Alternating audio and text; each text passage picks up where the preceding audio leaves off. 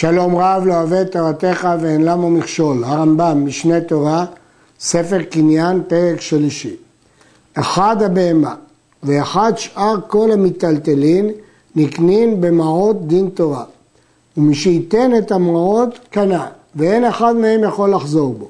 אבל חכמים תיקנו שלא יקנו המיטלטלין אלא בהגבהה, או במשיכת דבר שאין דרכו להגביה. רבי יוחנן במסכת בבא מציאה אומר ששורת הדין שמעות קונות, מטלטלין, בהמה, מעות קונות. אבל חכמים תיקנו מפני טעם שנלמד בהמשך, שמעות לא קונות עד שימשכם הקונה או עד שיגביה. מתי צריך להגביה ומתי צריך למשוך? אם זה דבר שדרך רק להגביה, יגביה. ואם או שדרכו גם למשוך וגם להגביה, יכול להגביה.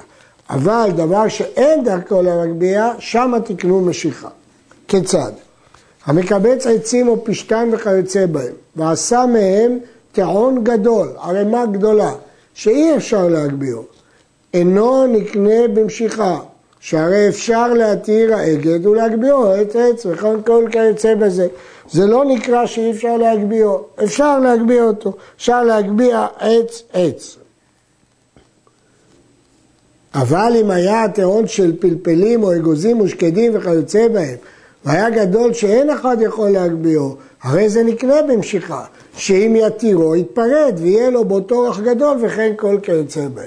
כלומר, ערימה של חפצים גדולים שאפשר לפרק אותם ולהגביה כל אחד, לא התירו לו במשיכה, כי הוא יכול להגביה כל אחד. אבל ערימה של דברים קטנים שאי אפשר לפרק ולהגביה כל אחד בנפרד, שם התירו לו למשוך, כי אי אפשר להגביה את הכל, וגם טורח להתיר ולהגביה כל אחד ואחד. כך פירש הרמב"ם. הרעב"ד חולק, ולדעתו הכוונה לא שיפרק ויגביה עץ עץ, אלא שיגביה את כל העצים יחד. משמע שלפי הרעב"ד, אם זאת ערימה גדולה כזאת שאי אפשר להגביה את כולה יחד, אין דין לפרק אותה עץ עץ ואפשר למשוך. אבל לפי הרמב"ם, אם אפשר לפרק ולהגביה עץ עץ, אין היתר למשוך. הספינה, הואיל ואי אפשר להגביה, ויש במשיכתה טורח גדול, ואינה נמשכת אלא לרבים. צריכים הרבה אנשים כדי שיוכלו למשוך אותה.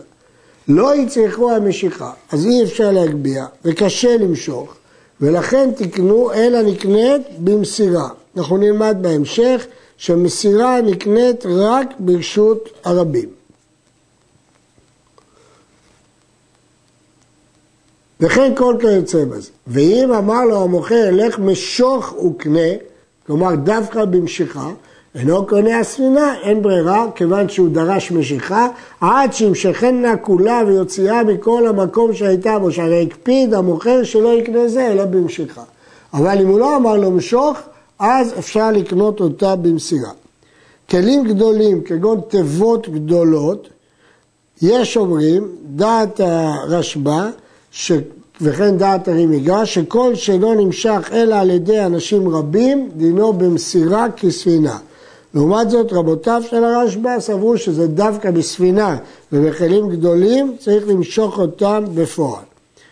יש תוספות שסוברים שספינה אינה נקנית רק כדרך משיכתה, כלומר במים, אבל ביבשה לא קנה. נמצאת הלמד שהלוקח מיטלטלים, אף על פי שנתן כל הדמים, ומדאורייתא זה היה מועיל, אבל אחרי תקנת חכמים זה לא מועיל, יכול לחזור בו. וכן המוכר יכול לחזור בו, עד שיגביה או ימשוך דבר שאינו בין הגבהה, או ימסור המוכר ללוקח דבר שאין דרכו להימשך.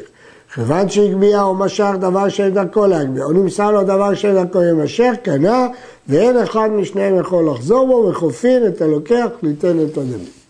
דמים לבד לא קונים, אלא או משיכה או הגבהה או מסירה.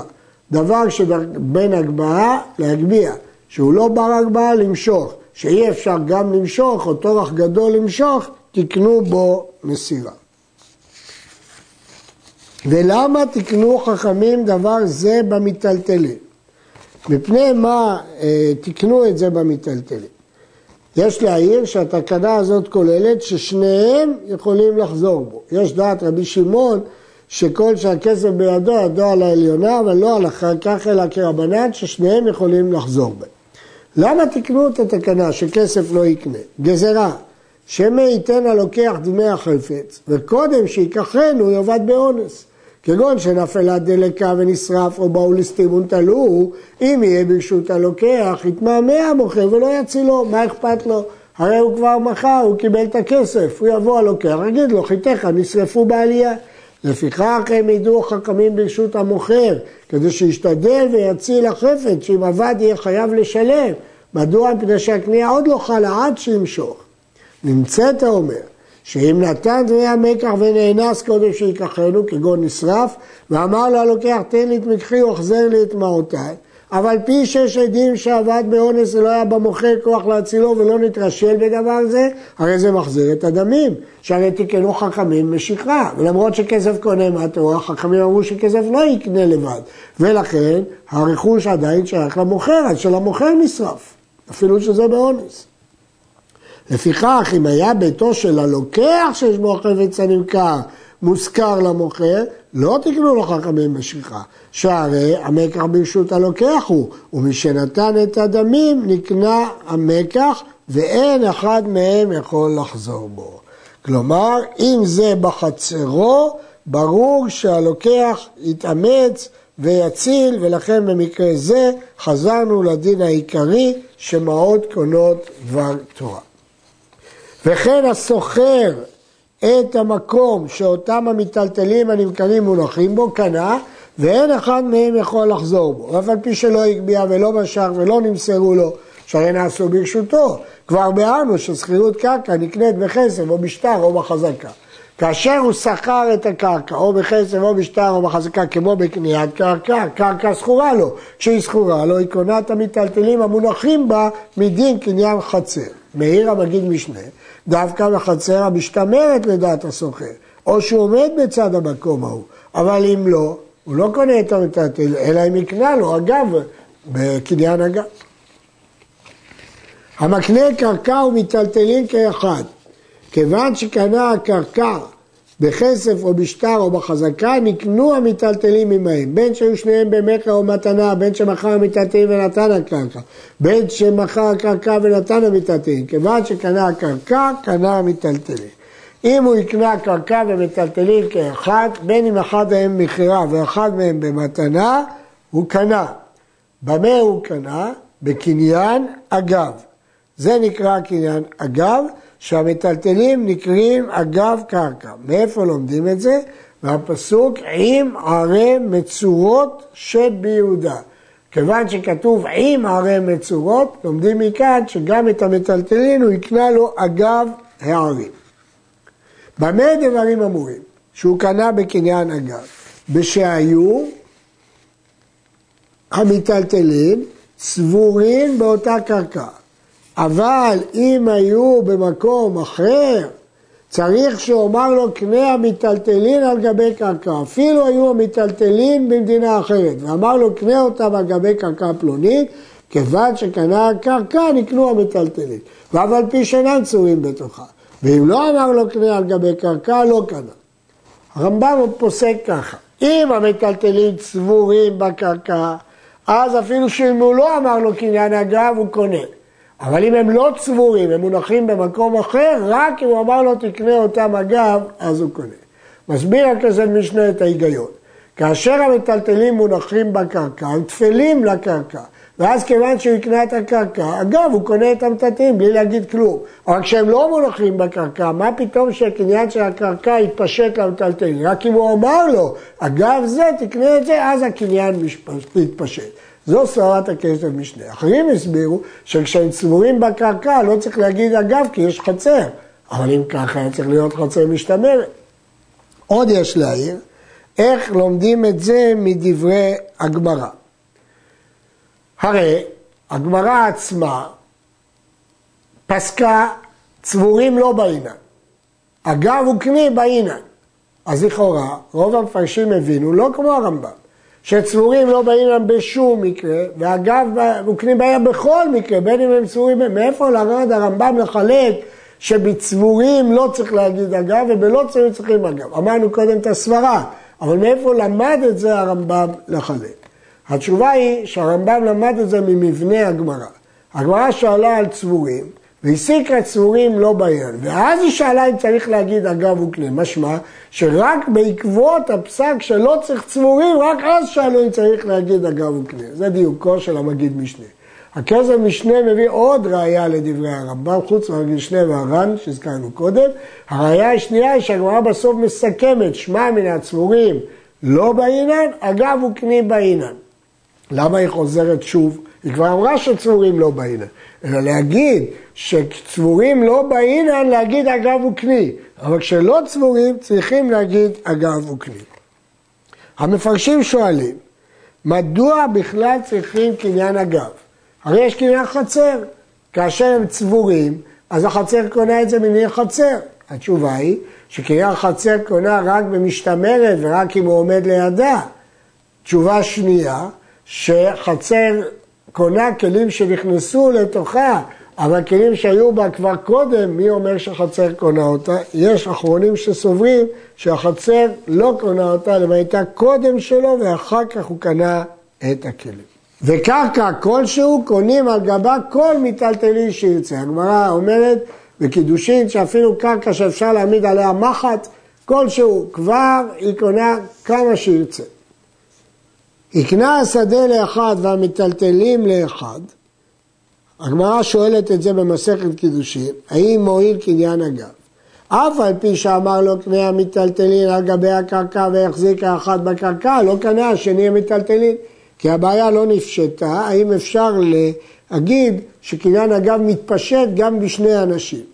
אבל כיוון שהבעיה לא נפשטה, הרמב"ם כדרכו פוסק, ואם תפסן אחר שחזר בו המקנה, אין מוציאים אותו מידו. שהרי תפסם אחר שקנה חברו הקרקע שנקרא לו על גבה.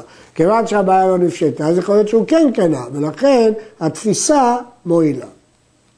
המקנה עבדים וקרקעות כאחד.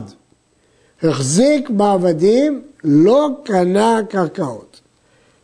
אם כן, האדם שהחזיק עבד לא יכול לקנות את הקרקע על סמך העבד. זה פשוט, החידוש הוא החצי השני. החזיק בקרקעות, לא קנה עבדים עד שיהיו עומדים בתוך הקרקע. פה הם חייבים להיות בתוך הקרקע. ואף על פי שאמר לו קנה עבדים על גבי קרקע, לא קנה עד שיהיו בתוכה, שהעבד מהלך לדעת עצמו. זה דין מיוחד בעבדים, לא בבהמה. בעבדים, שכיוון שהם מהלכים לדעת עצמם, בלי שהם נמצאים בתוכה, לא יחול הקניין. הרייבד חולק וסובר שאם הוא אמר אגב, הוא קונה את העבד אפילו שהוא לא בתוך השדה. והם חולקים מה זה דין קניין אגב. הרמב"ם מבין שכדי שיהיה טפל צריך שהמטלטלין יהיו טפלים לקרקע. אז כשהמטלטלים מונחים בקרקע הם טפלים מעצמם, כמו שהסביר הכסף משנה. אז גם העבד כשהוא עומד בקרקע הוא טפל. אבל כשהוא לא בקרקע, אז הוא על ידי אמירתו אגב יכול לעשות את המטלטלים טפלים לקרקע. אבל בלי, את העבד, גם אם הוא יגיד הוא לא יכול, כי העבד הוא על דעת עצמו, וכיוון שהעבד הולך על דעת עצמו, אז לכן הוא לא נהיה טפל בקרקע. כך מסביר הרב אבן העזר. המקנה עבדים ומיטלטלים כאחד, משך המיטלטלים לא קנה עבדים, כי זה קניין אגב הוא רק בקרקע, החזיק בעבדים לא קנה המיטלטלים, אלא אם כן היו המיטלטלים על גב העבד והוא שיהיה כפות שהרי אינו יכול להלך. כלומר, אם הוא החזיק את העבדים, הוא לא קנה מיטלטלים בדין קניין אגב.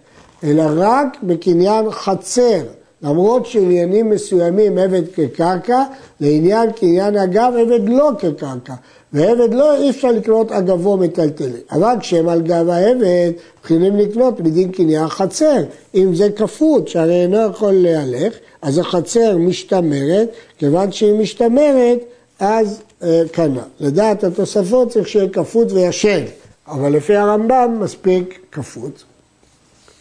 המקנה בהמה וכלים שעל גבה כאחד, אף על פי שמשך הבהמה וקניה, לא הקנה הכלים שעליה, עד שיגביה, או ימשוך הכלים עצמם אם אין דרכה להגביה. למה הוא לא קנה את זה בקריאה חצר? שהבהמה כחצר המהלכת היא, ואין מה שבתוכה קנוי לבעליה. יש כלל שחצר המהלכת לא קנתה. לפיכך, אם הייתה הבהמה כפותה, קנה אף כלים שעליה, כי בשעה כזאת היא לא מהלכת, כיוון שהיא לא מהלכת, אז לכן זה קנה. הגמרא בבבא המציע אומרת, והלכתה בכפותה, שכאשר אה, היא כפותה, הוא קנה. אמר לו המקנה, משוך בהמה זו וקנה כלים שעליה. פה הוא לא התכוון בכלל להקנות את הבהמה, אלא רק את הכלים. הואיל ולא יקנה לו גוף הבהמה, אף על פי שמשכה והיא כפותה, לא קנה כלים שעליה עד שימשוך הכלים עצמם. למרות שהוא משך את הבהמה, אבל הוא לא משך את הכלים בעצמם. כי המשיכה היא מטרתה להכניס את הכלים אליו, ומשיכת הבהמה לא מועילה לכלים. היה עציץ נקוב לאחד, והיו בו זרעים, הזרעים שבו לאחד. הקנה העציץ לבעל הזרעים כיוון שמשך קנה. הקנה הזרעים לבעל העציץ לא קנה עד שיחזיק בזרעים עצמם. היה העציץ והזרעים שבו לאחד, ויקנה הכל לאחד. החזיק בעציץ יקנות הזרעים, אף העציץ לא קנה. החזיק בזרעים קנה העציץ, וזוהי ששנינו נכסים שאין להם אחריות, נקנים עם נכסים שיש להם אחריות, שהזרעים שבעציץ נקוב כזרועים בארץ, וכל המחובר לקרקע כקרקע כמו שבארץ. ההלכה הזאת, החידוש שבה, שהעציץ נקוב דינו כקרקע. הגמרא, המשניות אומרות את זה, להרבה דינים עציץ נקוב דינו כקרקע, לעניין טומאה, לעניין כאילו מחובר לקרקע. הזרעים שבו מחוברים לקרקע, אבל הכלי עצמו, העציץ, הוא מטלטלין. הזרעים, האדמה שבו מחוברת לקרקע כי הם יונקים ומשרישים בקרקע. נקוב זה ששורש יכול לצאת בו. אז אם כן, הם כקרקע, אבל העציץ עצמו הוא בסך הכל כלי. ולכן, במקרה הראשון, שהעציץ הנקוב שייך לאיש אחד, והזרעים שייך לאיש אחר, ובעל העציץ מקנה לבעל הזרעים את העציץ, העציץ הוא מטלטלין, כיוון שמשק קנה, אין שום בעיה. אבל כשבעל הזרעים מקנה את הזרעים לבעל העציץ, הוא לא קונה במשיכה, כי הזרעים זה קרקע, בשביל קרקע צריך חזקה. זה שימשוך את העציץ, הוא לא יחזיק בזרעים, לא קנה שיחזיק בזרעים עצמם, כי הזרעים הם בקרקע, לכן ההלכה הזאת פשוטה. היה העציץ והזרעים שבו לאחד, אם גם העציץ וגם הזרעים שייכים לאיש אחד, ורוצים להקנות אותו, הוא רוצה להקנות אותו לאיש אחר. ברגע שהקונה עשה חזקה בזרעים, הוא קנה את העציץ, כי הזרעים הם קרקע, זה קניין אגב, הוא קונה את המטלטלים. אבל אם הוא יחזיק במטלטלים, הוא לא יכול לקנות קרקע אגב מטלטלים. לכן אם הוא יחזיק בעציץ, לא עוזר, הוא צריך להחזיק גם בזרעים, אבל אם הוא יחזיק בזרעים, זה מועיל גם לעציץ. כבר ביארנו שכל העומד להיבצר הרי הוא כבצור, ואינו נקנה אלא בהגבהה ובשאר דברים שנקנים בהם המיטלטלים. דעת הרמב"ם שהעומד להיבצר כבצור דמי, לעניין קניין. וכיוון שזה כבצור זה מטלטלין, אז אם זה מטלטלין, למרות שזה מחובר לקרקע, כבר זה עומד להיבצר, צריך הגבהה או משיכה. פשטן שהוא מחובר לקרקע ויבש, ואינו צריך לקרקע. אז הוא הפך להיות מטלטלין. ואמר לו, יפה לי קרקע כלשהו, וקנה כל מה שעליה. כיוון שתלש כלשהו, קנה הכל מפני תנאי זה. כי כאילו הוא קנה את הקרקע, ואגב זה הוא קנה את הפשטן. אבל אם יקנה לו הפשטן הזה במכר או במתנה, לא קנה אלא מה שתלש, הרי יגבירו וכן כל כיוצא בנו. היות שהפשטן יבש, דינו כמטלטלין. אז אי אפשר לקנות אותו בלי להגביה, כל הפשטן. אבל אם הוא מייפה את הקרקע, אז הוא קונה את זה בחזקה. כיוון שהוא קונה את זה בחזקה, הוא קונה גם את המטלטלים.